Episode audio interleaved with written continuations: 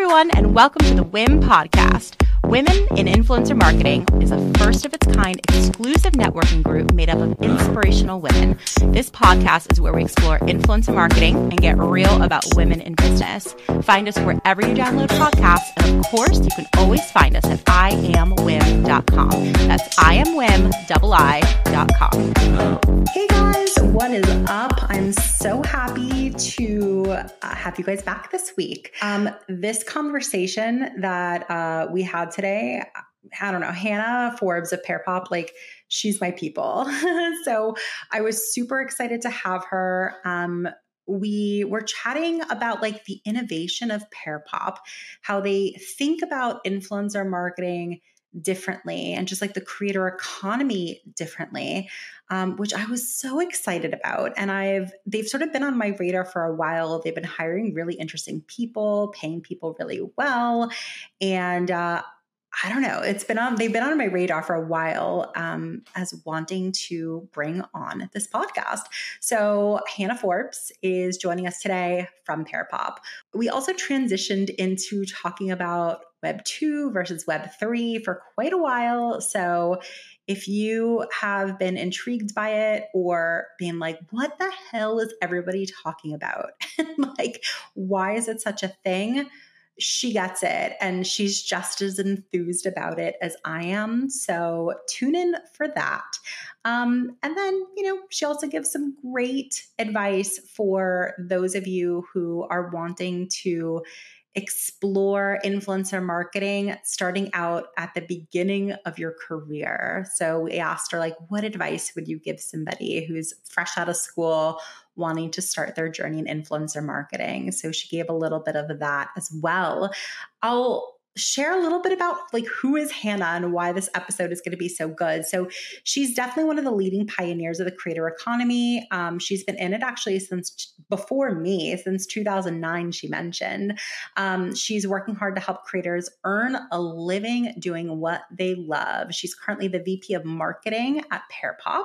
She built her career around a clear purpose of unlocking innovative ways to build creator-driven communities through brand values culturally disruptive partnerships that drive equity within the creator economy.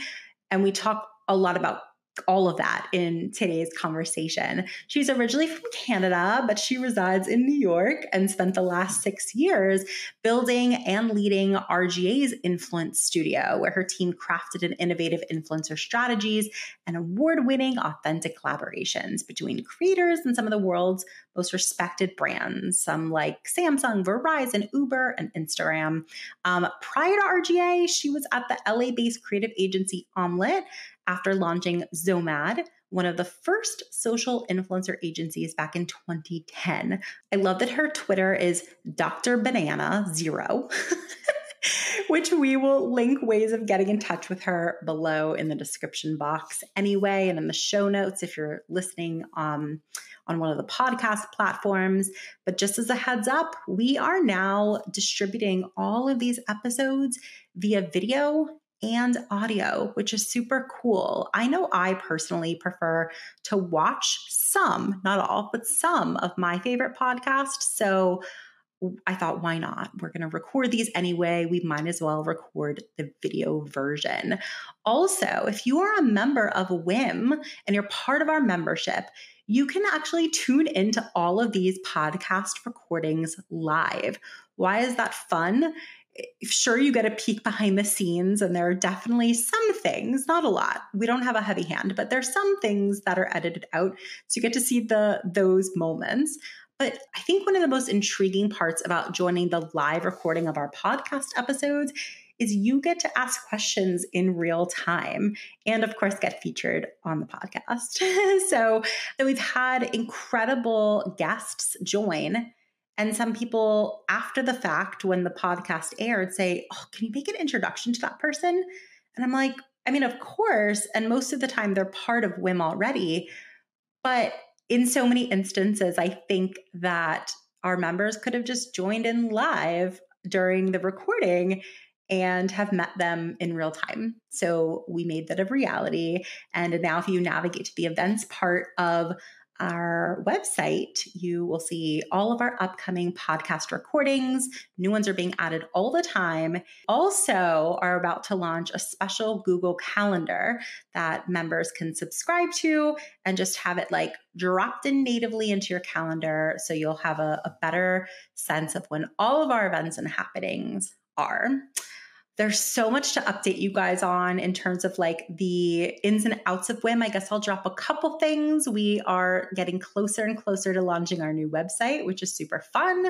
Um, we also hired uh, another employee. You will definitely see her around. She is managing um, community uh, and making sure that all of our members feel as if they're getting the most out of the community. Her name is Daryl. She's fantastic. She joins Wendy, who's been with us for a while.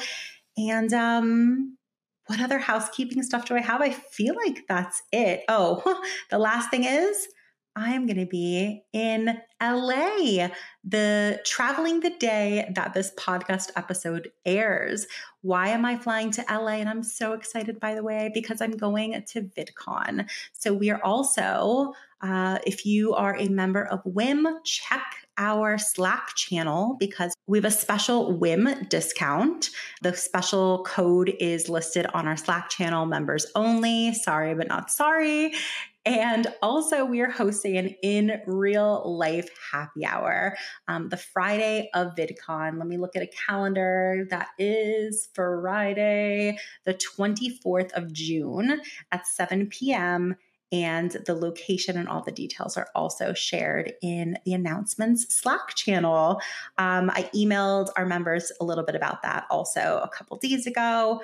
We'll be announcing it more as a reminder. I would love to see you guys in person.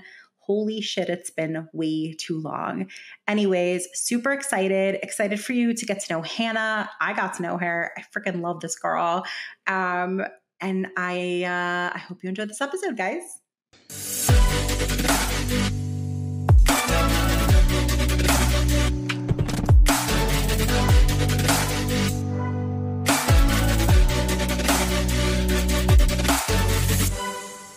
I am super, super stoked to have you on the show today for so many reasons, Hannah. Let me count the ways.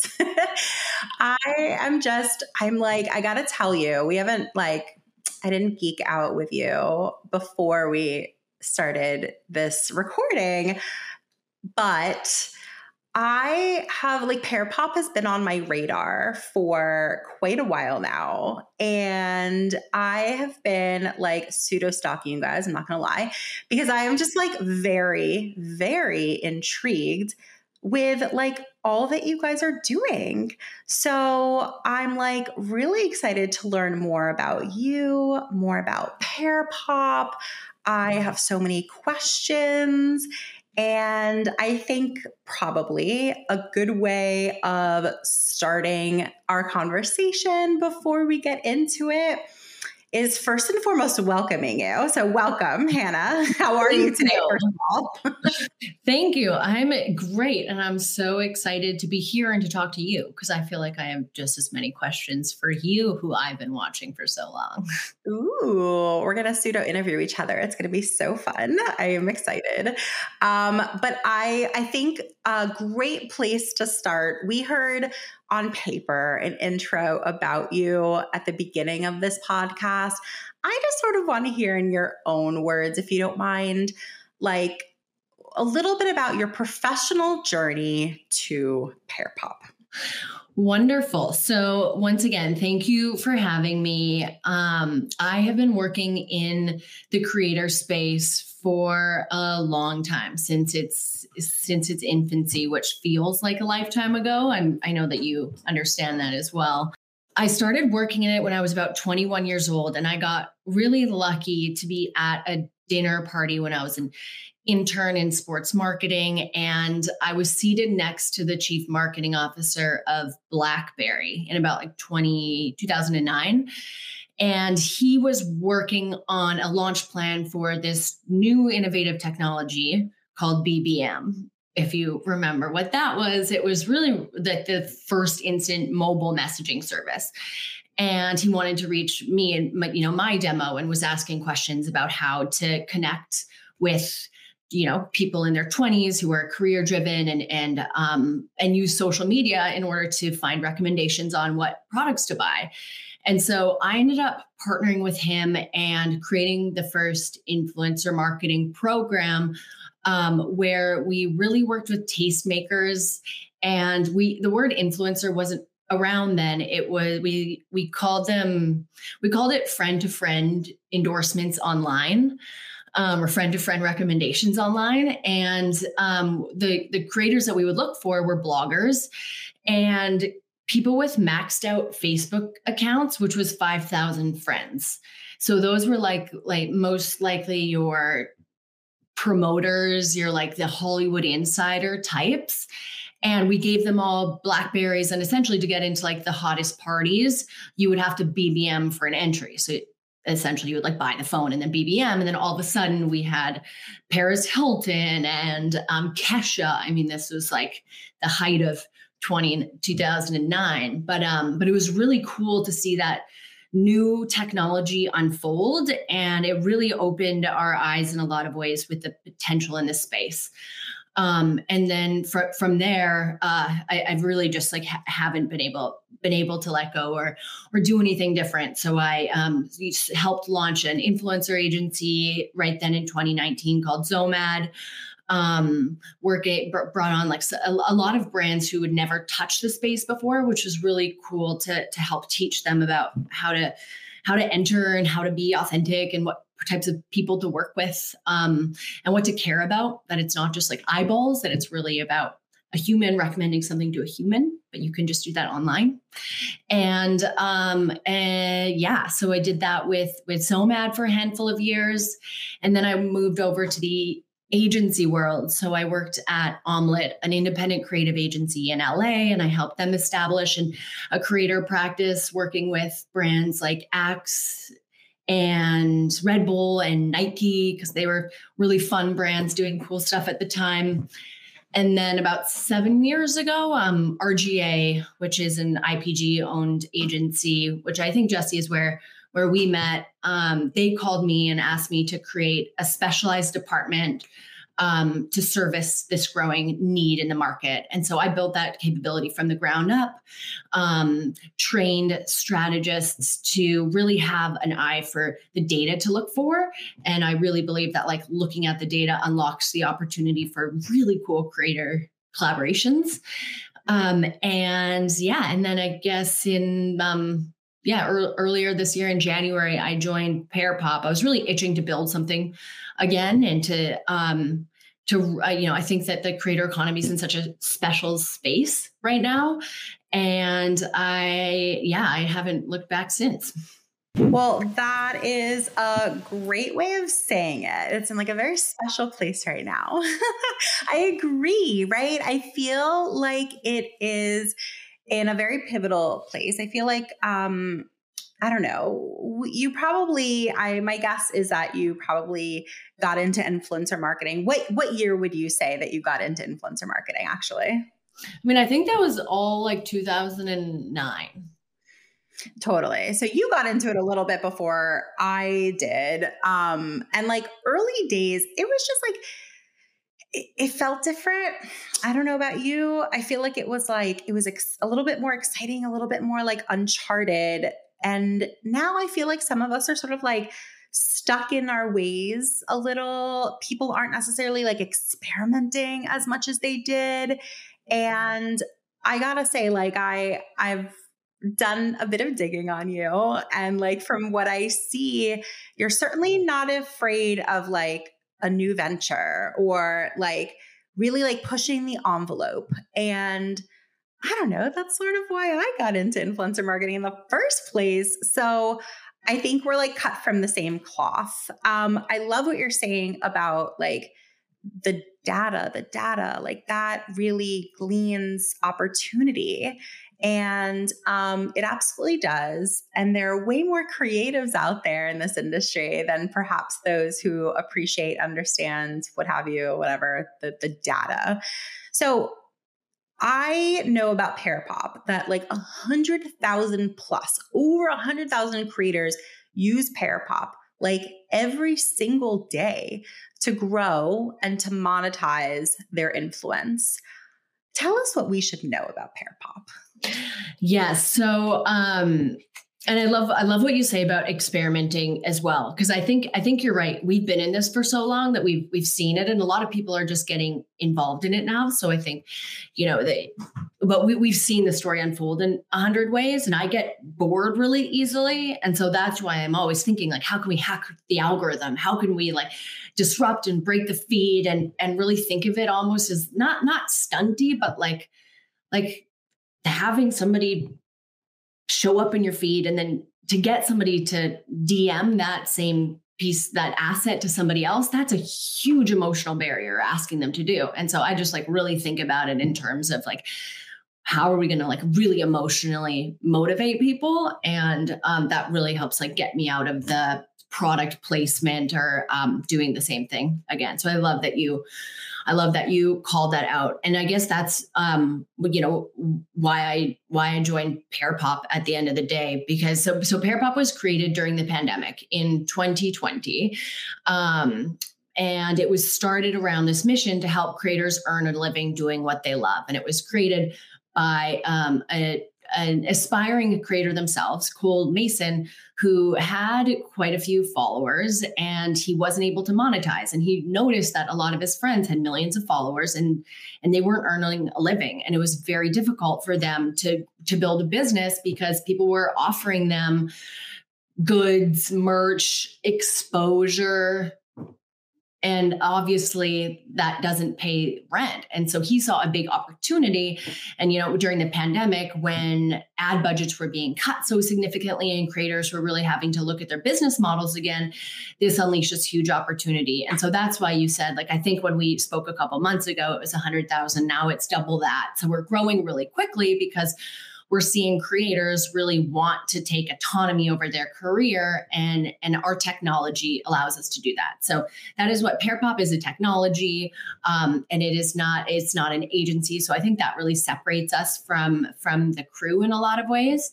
Um, and what we do is we create opportunities for creators. So most of them at this point are are brand opportunities. So at any given time creators can come onto the platform and see a host of, of opportunities if they want to participate in a challenge um, that is around a net, new Netflix film or around um, a new app that is coming out. Like we did some really cool space with some stuff with them um, with Talkspace at the beginning of the year around mental health. So it's really these like branded challenges, opportunities. And if you see one that you like, you can participate in it. So you create a piece of content and you share it. And what I, from an agency and marketer perspective, love is that the parameters around the creative are fairly flexible. And so that allows a creator to really create something that's truly awesome. They're not creating ads. I'm so tired of seeing ads by creators. They're not yeah, yeah, it's like they're they're not good because they're not trained to make ads and nobody nobody wins in that instance. But in this instance, the the way that Pearpop's model has created aligned incentives makes the creative really awesome. So what that means is that brands pay for verified views and engagement on the content itself. They don't pay uh, ahead of time based on how many followers you have or based on like a cool post you did 6 months ago that went viral, which is traditionally how it's done. It's still done to that day where you try to do some math and like come up with an algorithm and then you offer a payment. This is done based on how many people view, watch, save, share your content. And so that means that the creator is super motivated to create a really engaging, awesome piece of content that their audience is going to love. Because if they get lazy and they create an ad and they say, you know, here, buy this, I'm, you know, and I'm gone the next day doing something else, their audience knows and it's not going to perform well and they're not going to get paid. So this really aligns the incentives, which which I think just fuels the the creativity within creators and allows them to pick and choose what opportunities they want to do. They're not at the whim of an agent or a manager. It's really like giving them autonomy over their career, um, which I think is is needed in this industry. So I have so many follow up questions. I like, first of all, I just love the company because I don't really, I personally don't know of anything else out there that's quite doing what you guys are doing. So I really, really respect that you guys are in your own lane and like paving the way for others who will inevitably come in and try to emulate and beat you guys out. But, you know, hopefully being first market and learning all the things that you are, you'll just be the best. I, I have so many questions. First of all, I'm curious do you kind of think of Pearpop as just like an additional revenue stream for creators? And if so, like where does it land? Like, uh, is it their um, priority revenue stream? Is it like usually their number one, number two, like supplementary very much at the bottom? Is it filling in gaps? Like, or does it just depend on the creator? I'm curious about that. Good, great question. So it definitely depends on the creator. It depends where they're at in their journey. If they're an emerging creator, if they're just trying it out and they want to see if this is something that they want to to, dive in headfirst doing. Um, a lot of larger creators do it to fill in the gaps, to um, to also to to create have reasons to create more content. I mean, on on TikTok, it's best practice to create five videos a week minimum. That's a lot of content for a lot of these creators. So for some of them, they come to Pearpop just on, honestly for ideas. They'll see a, lo- a lot of the the brands that we work with are record labels, and so we'll have a lot of new trending tracks that are on there, and the artists are looking for for promotion around these tracks.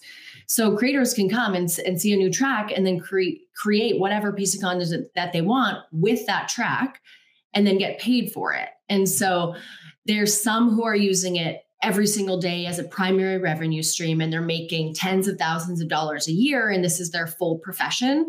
And then there's some who use it as creative inspiration and there's some use it as fill the gaps and and and everywhere in between. So we really look at the segmenting the mindset of the creator and making sure that we're having enough opportunities and building the right tools and solutions for creators wherever they're at in their journey. That's so interesting. And so conversely, tell me a little bit more how brands are like maximizing it the best because i'm sure similar to the creators there are different use cases and you know talking about record labels but i'm sure like you know traditional brands with like products use it as well what are are there any like case studies or like any specific examples that you can share where like this person knocked it out of the park and like you might want to explore what they did yeah i mean i think it really when you look at the industry specific like if you break it down by industry you can see where the innovation is happening and we're lucky that a lot of the brands who started with us are in the entertainment industry. So, like I said, um, a lot of uh, Netflix, almost every film um, or show that they want to promote, they come and do a challenge with us. And the creative is usually fairly open and fun. And, and a lot of the, like I said, the the record labels. Um, the, the creative is really fun. Then there's a lot of industries where they're they're still learning um, and they don't know how to take out the, the ad. You know, they try to deck on a lot of hashtags or ask creators to jump through too many hoops. Um, and so we've actually just recently assembled a creative studio in house, so a creative strategist and a creative team. Um, this really hybrid, um, really s- smart team who can help these clients just teach them about the, the best way to ask creators to do things through that challenge um, and that usually means just doing doing less and you'll get more um, it's it's really simple but I, I just like to think of it in terms of the lens of the consumer. So if you're you, how many things can you ask somebody to do on a post? You you know one max. They're not going to follow here and then download this and then go tag this person and and then it becomes spam and it and, and it becomes obsolete within a second. So again leading with emotion getting them to buy in and then asking them to do one thing. Um, and I think that um, if if you look at entertainment and also fashion, in particular luxury fashion, I think does a very good job. If you look at Balenciaga and if you look at Gucci, they're um, really at the forefront of really awesome creative using creators prada as well fashion week it's a you know the fashion week the last few years has done some really cool things um, and I think that you might not immediately see downloads or some of the lower funnel metrics, but you, should, you I think it just worth reevaluating what what to track and in what moments.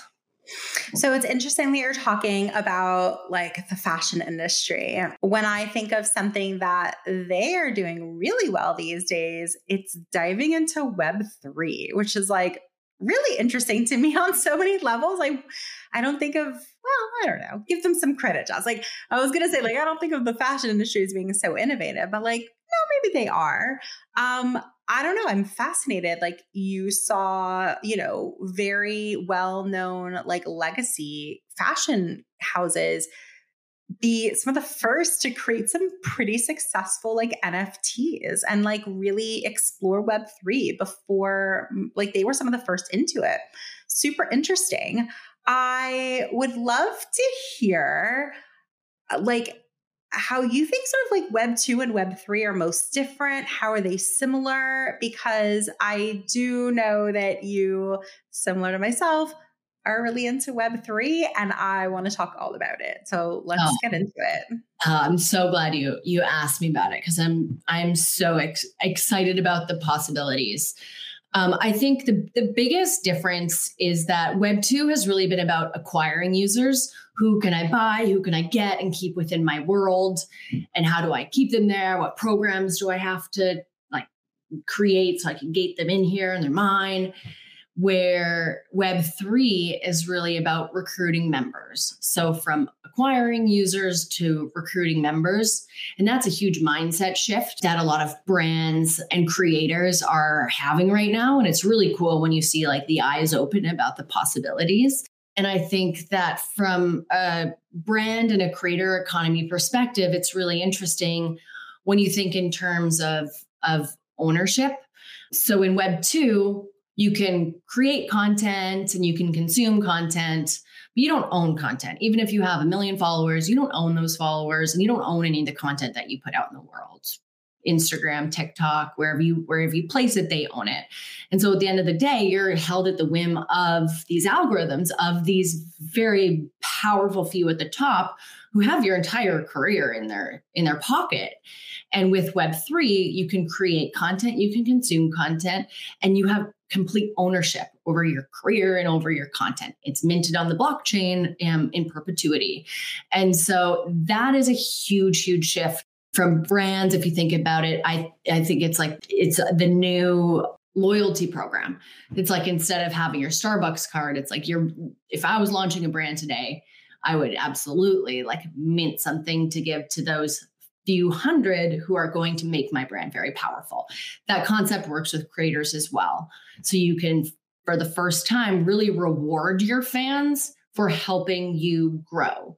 Um, they can get a stake in it. I mean, imagine like a really easy analogy to understand is like imagine you went to the red hot chili peppers in 1991 when they were like just starting out and hadn't even gone on tour yet and then you sent their songs to your friends and they sent to their friends and then now they're uh really i don't know why i use red hot chili peppers as an example but now you know Im- imagine if you didn't just own a poster from them but you owned a token that was actually worth quite a bit of value now. And not only was that worth something from a monetary perspective, you also then got access to buy their concert tickets. You weren't stuck out of tickets master because you couldn't afford them or you weren't quick enough. Like you actually had a lot of room to grow with the artist.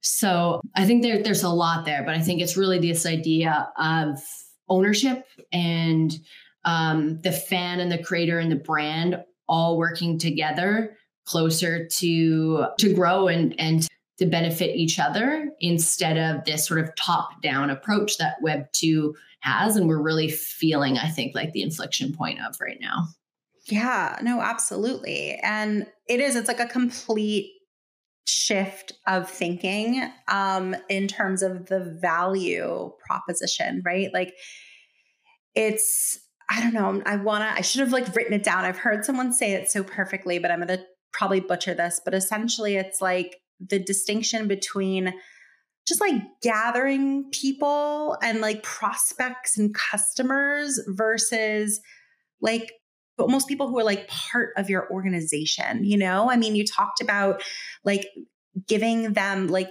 ownership of, of the company or like the assets and you know you're giving them a piece of the pie which is really intriguing and a very different way of thinking about the creator economy whereas i don't know isn't it like i don't know if it's like ego driven or like it's very it's like a power struggle um, in a lot of ways, right? Um, yeah. What do you, I, I'd love to hear your thoughts on that.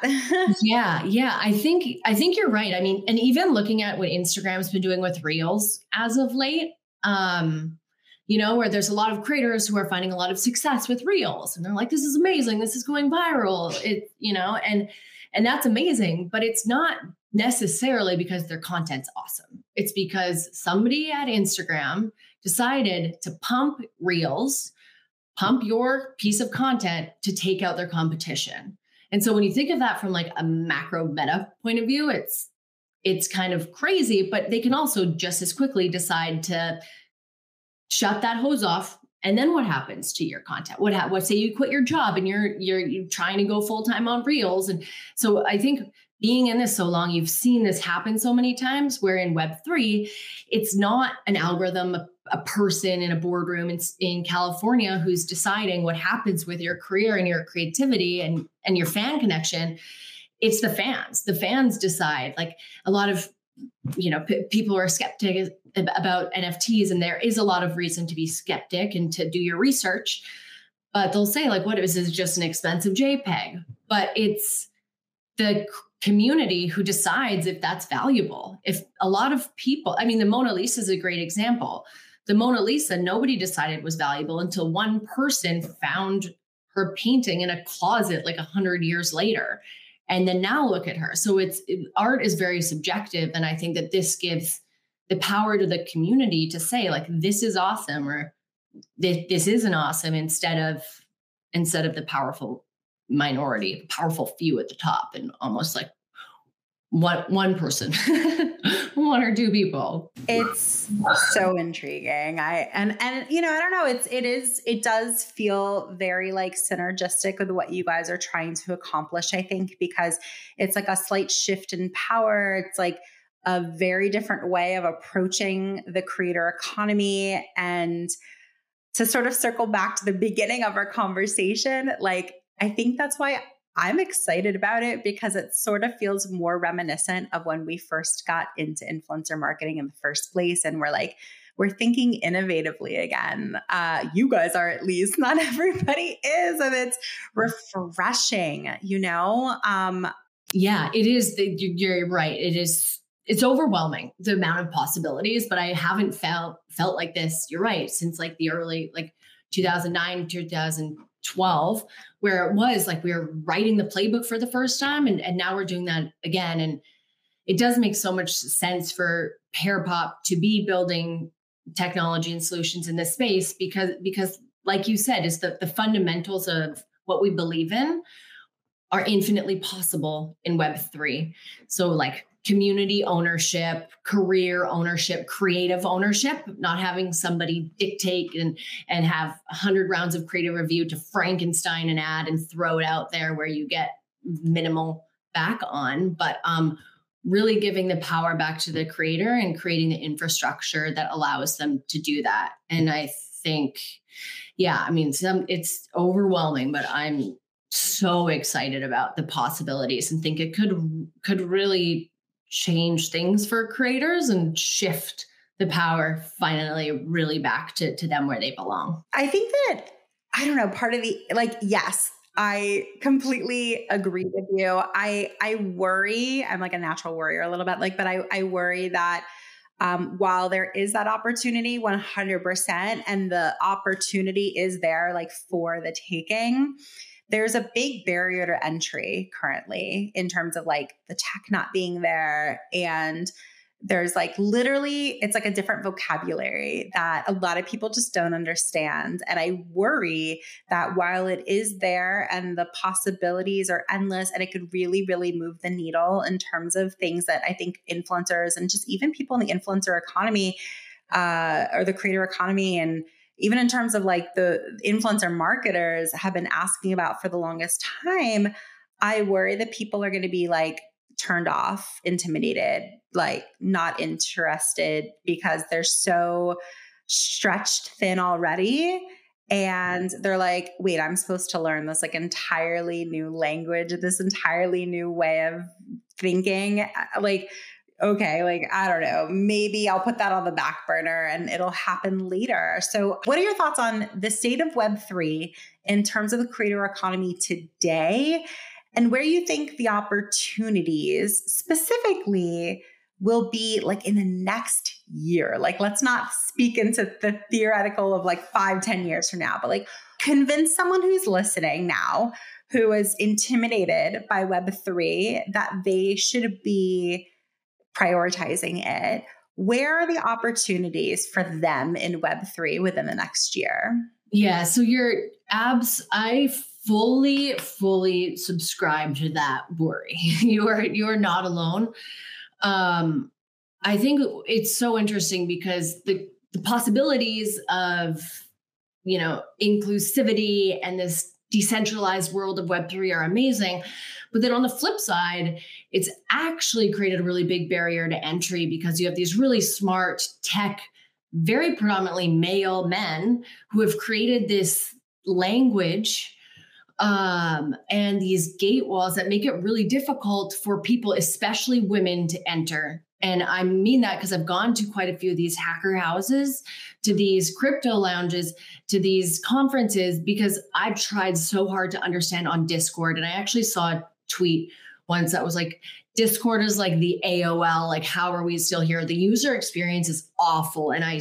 there must be people working on on solutions there but um but you, are right it's like this really like tech first if you don't code it's hard to understand and they've created all these these algorithms um, that that make it so you have to learn this language and there's no easy way place to go and you have to find your own rabbit hole and commit so many hours. That's all changing because people are getting fed up with that and they're creating solutions. There's a few female based communities NFT DAO projects that I'm a part of um, who are helping to address this. Um, BFF is a really great one that has a ton of educational resources on them. Um, another one is Boys Club that I actually just came across, and they're trying to do something similar, which is really just like demystify the language and make it a safe space for crypto curious people to enter and ask questions because it is all very new. So even the experts, it's like, oh, when I started this project two years ago, it's like two fucking years ago. I don't know if I'll have to swear on this, but um, but it's like we're all new. So I think just embracing that mindset, like you're not too late. Have a beginner's mindset, ask questions, and try to find these safe places where you feel comfortable um, and I'm happy to, to recommend a few others that I have as well. But I think that's where the real opportunity is because the technology is there, it's being built. The um, the opportunity is very is very clear, and we just really need to create spaces and things, technology and and solutions that creators can easily adapt because like like you said like being a creative full-time job you're an editor you're a producer you're an accountant you have all these different channels formats algorithms changing all the time real world digital like the, it's very very overwhelming. And then you add on an entirely new ecosystem it's a huge barrier. So i would just say if just start learning um, and try to find places where it's fun to learn. Twitter Spaces, they have really good, um, a lot of really good like listening sessions. There's like some good YouTube playlists. There's a lot of good reading material, but um, you'll, you'll find that they're starting to get curated in different sections of the internet. and just yeah just just remember that everyone's a beginner don't be overwhelmed because you're not too late it's so fun and new no, it's so fun and very new. Um, a thousand percent. In fact, like, oh my gosh, somebody invited me to um a weekly chat just so like the handful of us can sit on a Google Meet and just like share what we learned in Web3 the last week and like learn and share information. And like, uh, so I, I personally love that you're I love that. Into it. I love that. I am. I feel like I hope to find more women in particular too who are intrigued by it, all the possibilities of it. Um, I can certainly co-sign. My BFF is wonderful. When they launched only just a few months ago, I was like, oh shit, like they're really onto something. Um, I know. Um, so I'm a LinkedIn creator, and my creator manager was friends with someone who worked with her at LinkedIn who just left to work at my BFF. Um, I know, I know. And I I I'm trying to get in touch and I just I don't know. There's it's fun, guys. If anything I can just um impart on anyone listening or watching because we we record the videos now for these interviews as well is talk to myself, talk to Hannah, you know, and we will tell you more and more about how fun it is. Like, we're sitting here so enthusiastic about it, like, very genuinely. There's so much opportunity. I just bought like my first significant amount of like ETH Ethereum uh two days ago. And nice. I was like, ah, this is so fun. Thank yeah. you. And I gotta tell you, it was because of this convert the the this like little mastermind that I'm now a part of, which are like these. Uh, one of them is a member of WIIM. She's wonderful, um, and she was the one to put this together. And she's like I don't know, I just I want to help teach women about it. If you're interested, like let's just meet once a week. It's super casual. Let's talk about Web3. And she puts together a little Google Doc with links of like, yeah, of like, you know, oh, there was like my BFF was running a giveaway last week on Twitter. Oh, I'm so mad that I missed to like give away another bracelet. And, you know, for anyone who was like, what does that even mean? It's not a real bracelet, it's an NFT. The NFT having like holding that bracelet. Um, first of all, those cost thousands of dollars now. So giving one away is like very valuable and the price is only going to go up. Um, it's an investment and it also has a ton of utility to it, meaning like you have all this access and all this stuff. Anyways, did you see they're doing a big conference next year, BFF Con? I didn't. Yeah. Wait, tell me. Yeah, they said um what they say. They're like, if Coachella and South by had a baby, that's what it's gonna be. And I was like, dude, give birth. I am here. yeah. Wait a second. When when is it? Did they announce when they didn't announce it. They just said like coming 2023. And that's why I was like, okay, I'm getting this bracelet because you're you're with these NFTs, it's not just a JPEG. You're buying into this community. You're saying I support what you're building. I want to be with these women. I want, I'm going to get access to go to these things. So, also gone to so many like marketing events where um, it is really difficult to meet people. It, everybody seems to know all the answers and everyone's cooler than you. And I go there and I'm like defeated. I'm like, okay, well, I'm just like this small farm town girl from Canada. I'm just going to like get my free tacos and get out of here.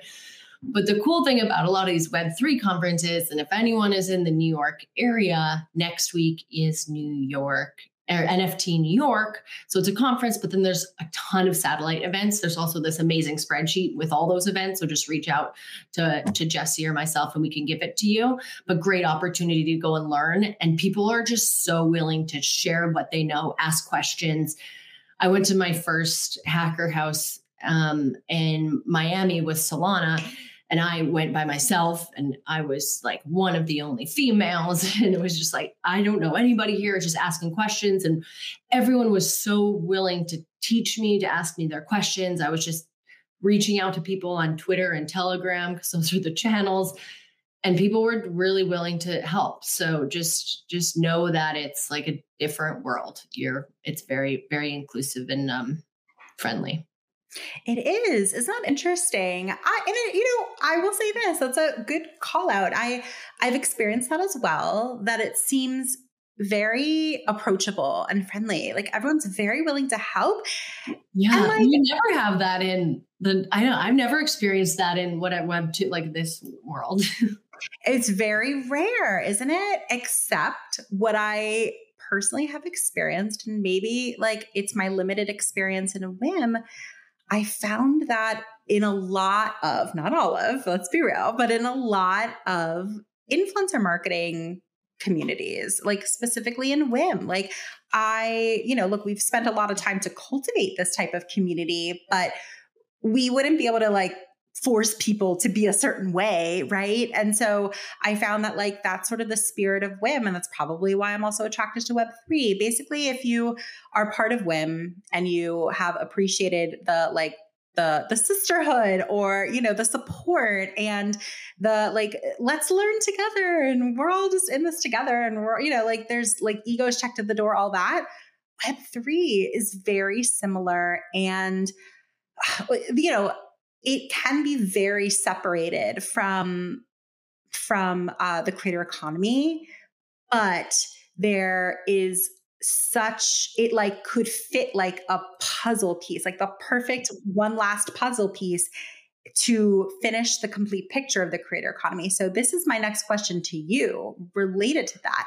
I feel like i feel like one of the main components to web3 that is incredibly synergistic and complementary to the creator economy is just the element of community, right? Like, in my opinion, I've said this for years that the most successful influencers, it's not a one way conversation where they're just talking at people. It's not even a two way conversation where they're like, their their followers or subscribers are speaking to them they're speaking to the subscribers or followers it's actually a multi omni-channel conversation not omni-channel but like it's a it's a, a, a multiple person conversation in which they've really cultivated a community. Those are the influencers that I have seen have the most success at influencer marketing and the creator economy and creating just like a, a brand of their own, an identity of their own. So, my question to you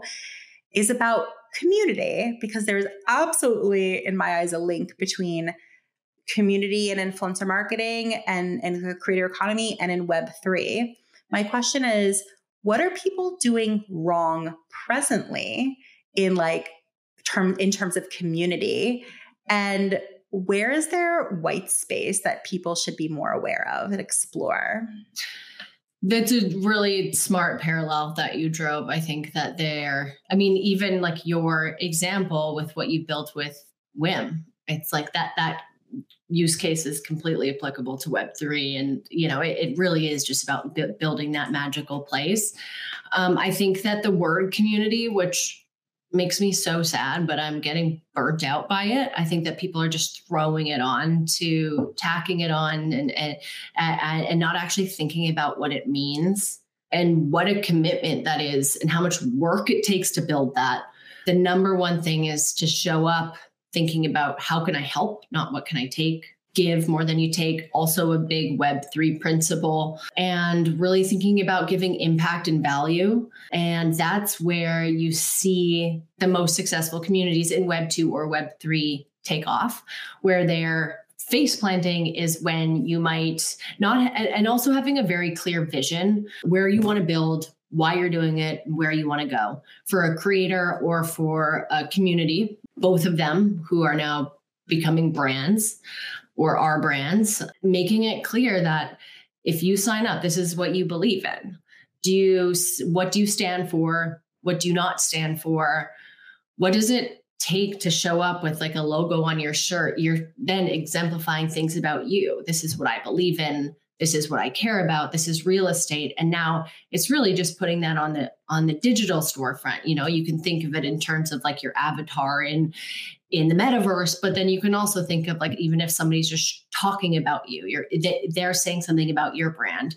So really giving them something to believe in and making them feel proud to talk about that thing. And so there's a lot of work, like I said, that has to go into that and thinking about those branding elements. And I actually went through some old decks from when I was working on Samsung, and we were looking at um, how Apple had really built this iconic brand and, and how Apple had actually really modeled a lot of the branding elements after the Catholic Church. I don't know if that was intended, but they clearly had done that. And we did this study that that showed that where it's like you have these places where people go, these symbols, these and and you if you think about it like that, um, you can really like allow people to be the be incredibly powerful advocates for you.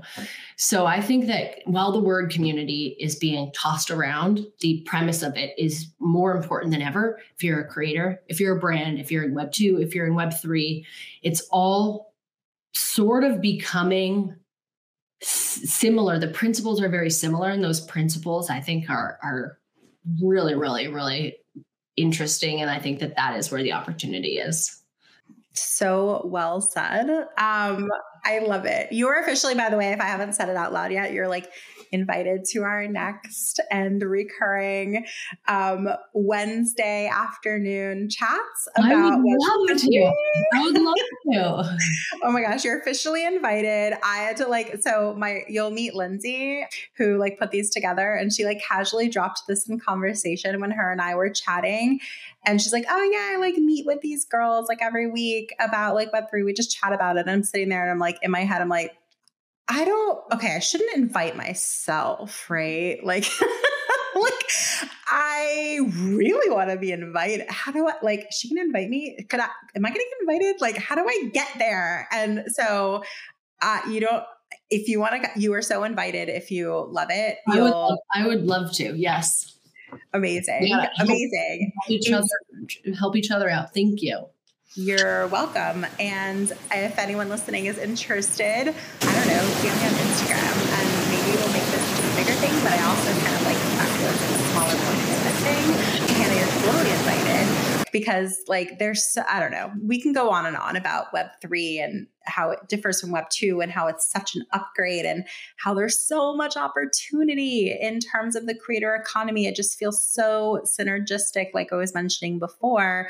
There's so much opportunity, but we will put a pin in that because I don't know, we can go on and on. I love what you're saying about community though. It's interesting that you feel as if like people are sort of overusing that word. It's sort of becoming the new, like, authentic, the new word authentic, where people are maybe overusing it.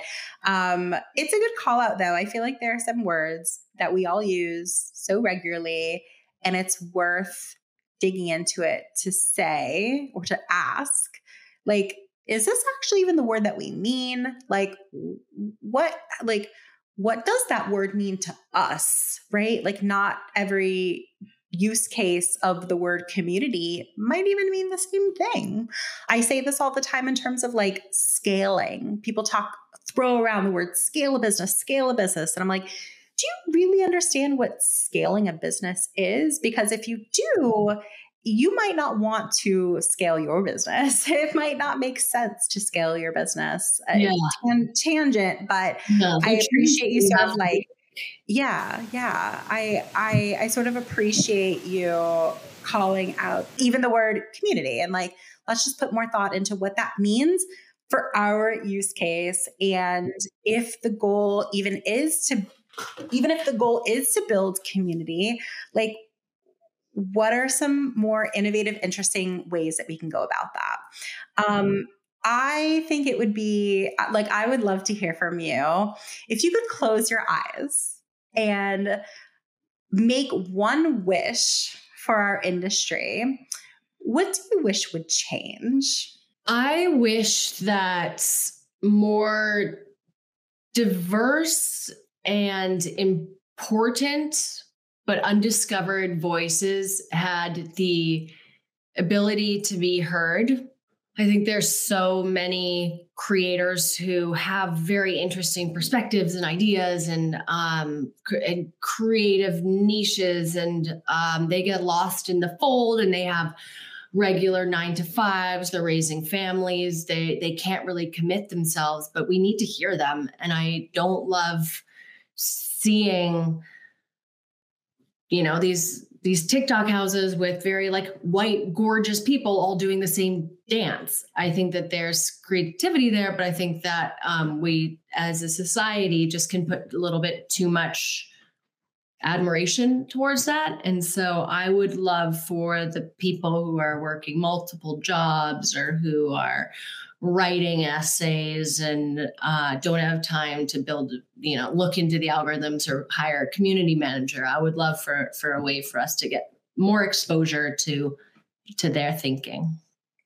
I love that. And like more discoverability for those people too, right? So like how like maybe you I don't know. I don't know about you. I get sort of bored by like there are influencers who I started following years ago and like very few like very few of them are completely changing their content. There's one influencer um, cars.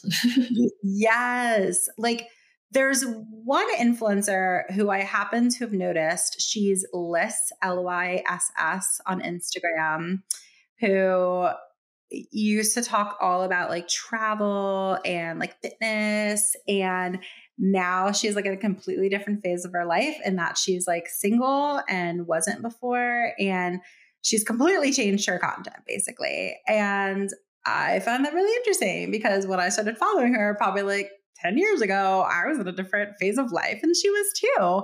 And so i i think that like more influencers need to just like pivot their content and like you know, I think people are probably afraid of, you know, they're like, oh, well, like my audience expects this from me and like the algorithm favors this and this is what I've been doing. So like, oh, I'm so scared to change it.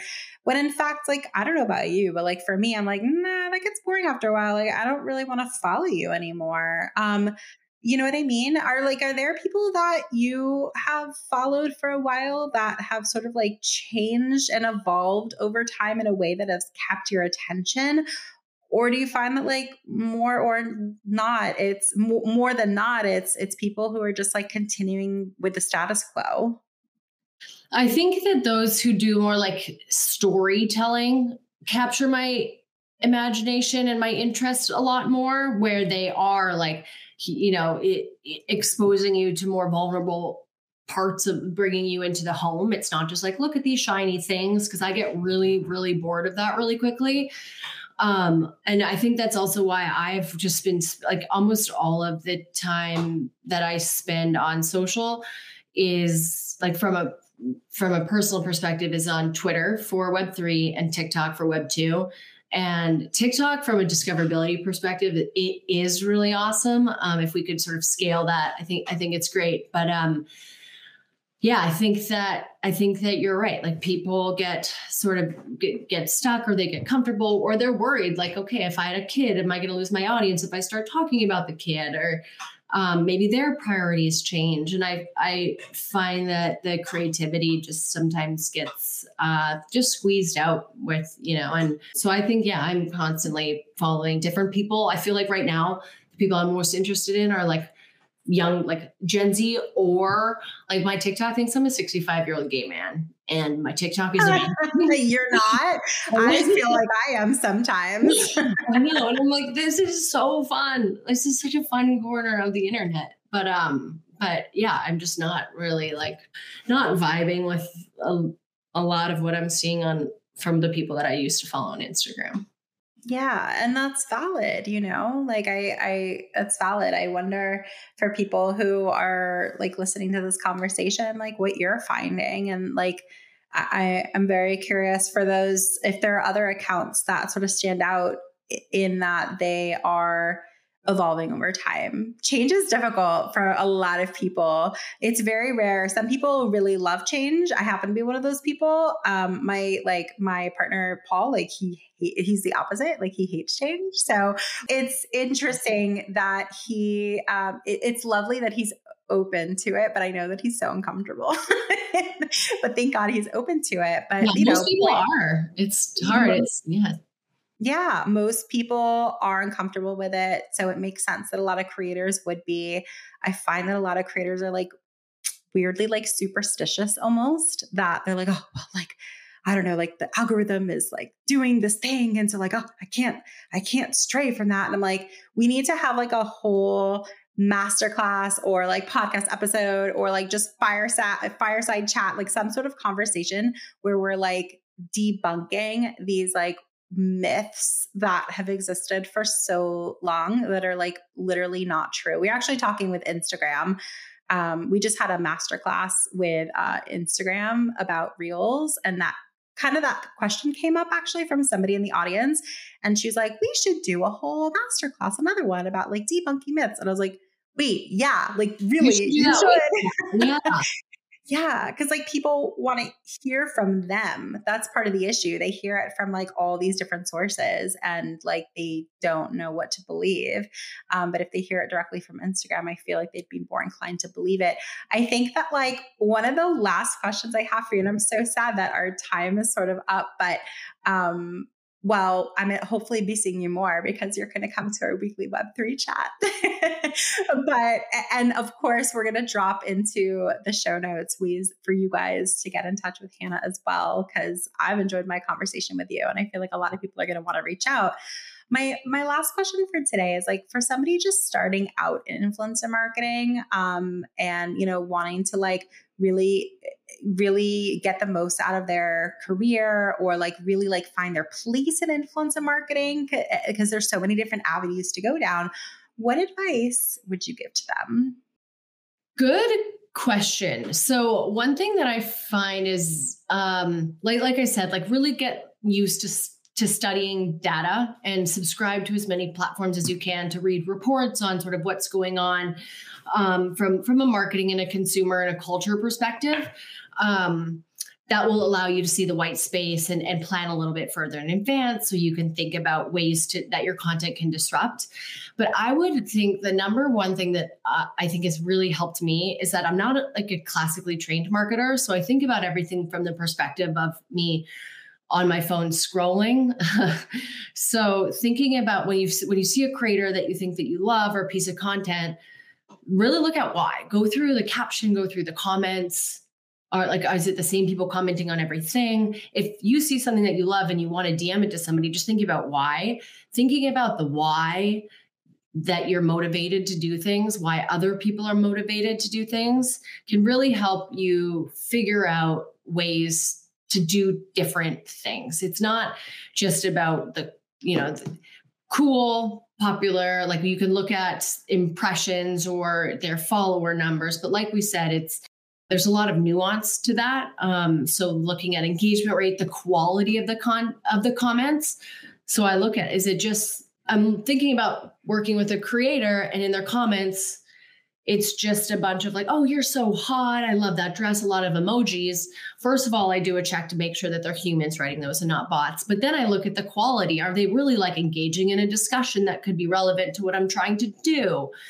do I think that that discussion could happen if I work with this creator? So I would just really double click, double click, double click into the numbers, into the data, into the people, and think about everything from you as a person and what's making you do things.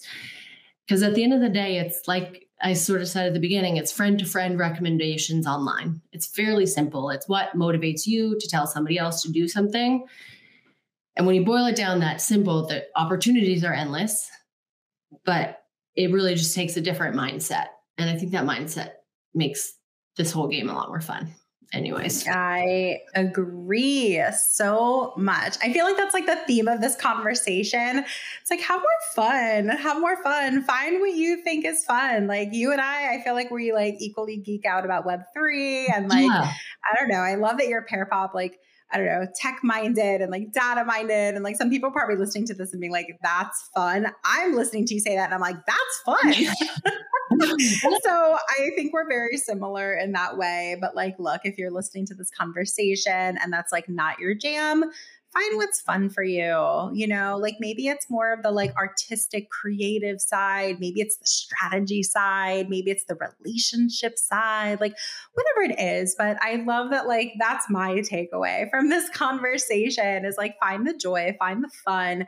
Um, we're very lucky, y'all. We work in influencer marketing, you know, like it's such a cool place to be. And there are a lot of other people in this world who do not have half the fun that we have. And, you know, look, I completely like real talk. I know that in the day to day, we feel stressed, we feel overstretched, all the things, of course. But like, take a beat. And if you're not having fun, maybe you need to shift to another side of the industry. Like maybe, or maybe you just need to find the joy again, but we should all be having more fun. Yeah. That's yeah. my takeaway yeah. from the conversation. Um, uh, what final closing remarks or words or you know anything that you want to share with our audience that you want to sort of leave them with as we as we end today's chat I think you summarized it really nicely. Like, have fun. And, like you said at the beginning, like, break things, try new things. The worst that can happen is that you'll learn something. You'll get, you know, you'll get more information and more data. And so just try to do, try to do things, reach out to people, uh, go through the screen. It's so hard in this digital world, but like people like Jesse, it's our great connectors and um yeah just try to rem- yeah remember that it's just it's just work we're just playing and experimenting and we should all just i have to tell myself that all the time it's just it's just work have fun have fun. I like that though. Like, in addition to the fun, like experiment more, break things. I love that you said that. Break things and learn from it. Learning can be so fun, you guys. Like, so fun. So, don't be afraid of breaking things. Look at it as an opportunity to learn something from it. Like, it's not something to fear to break something. In a lot of instances, like you should try to break things because that's the way that you learn from them yeah. and get better and oh all the, the things. status quo. Like that is the only way. I love that so much. You are such a pleasure to chat with. You I'm so well. appreciative. I'm so appreciative that you could come on today. Um, we're going to drop all the ways in which you can reach out to Hannah as well. Um, and I hope you do. And thank you so much for coming on today. You're the best. Awesome. Thank you guys. If you enjoyed this episode, we got to have you back. Check out our website for more ways to get involved, including all the information you need about joining our collective. You can check out all the information at iamwiim.com. Leave us a review, a rating, but the most important thing that we can ask you to do is to share this podcast. Thanks for listening. Tune in next week. Tune in next week.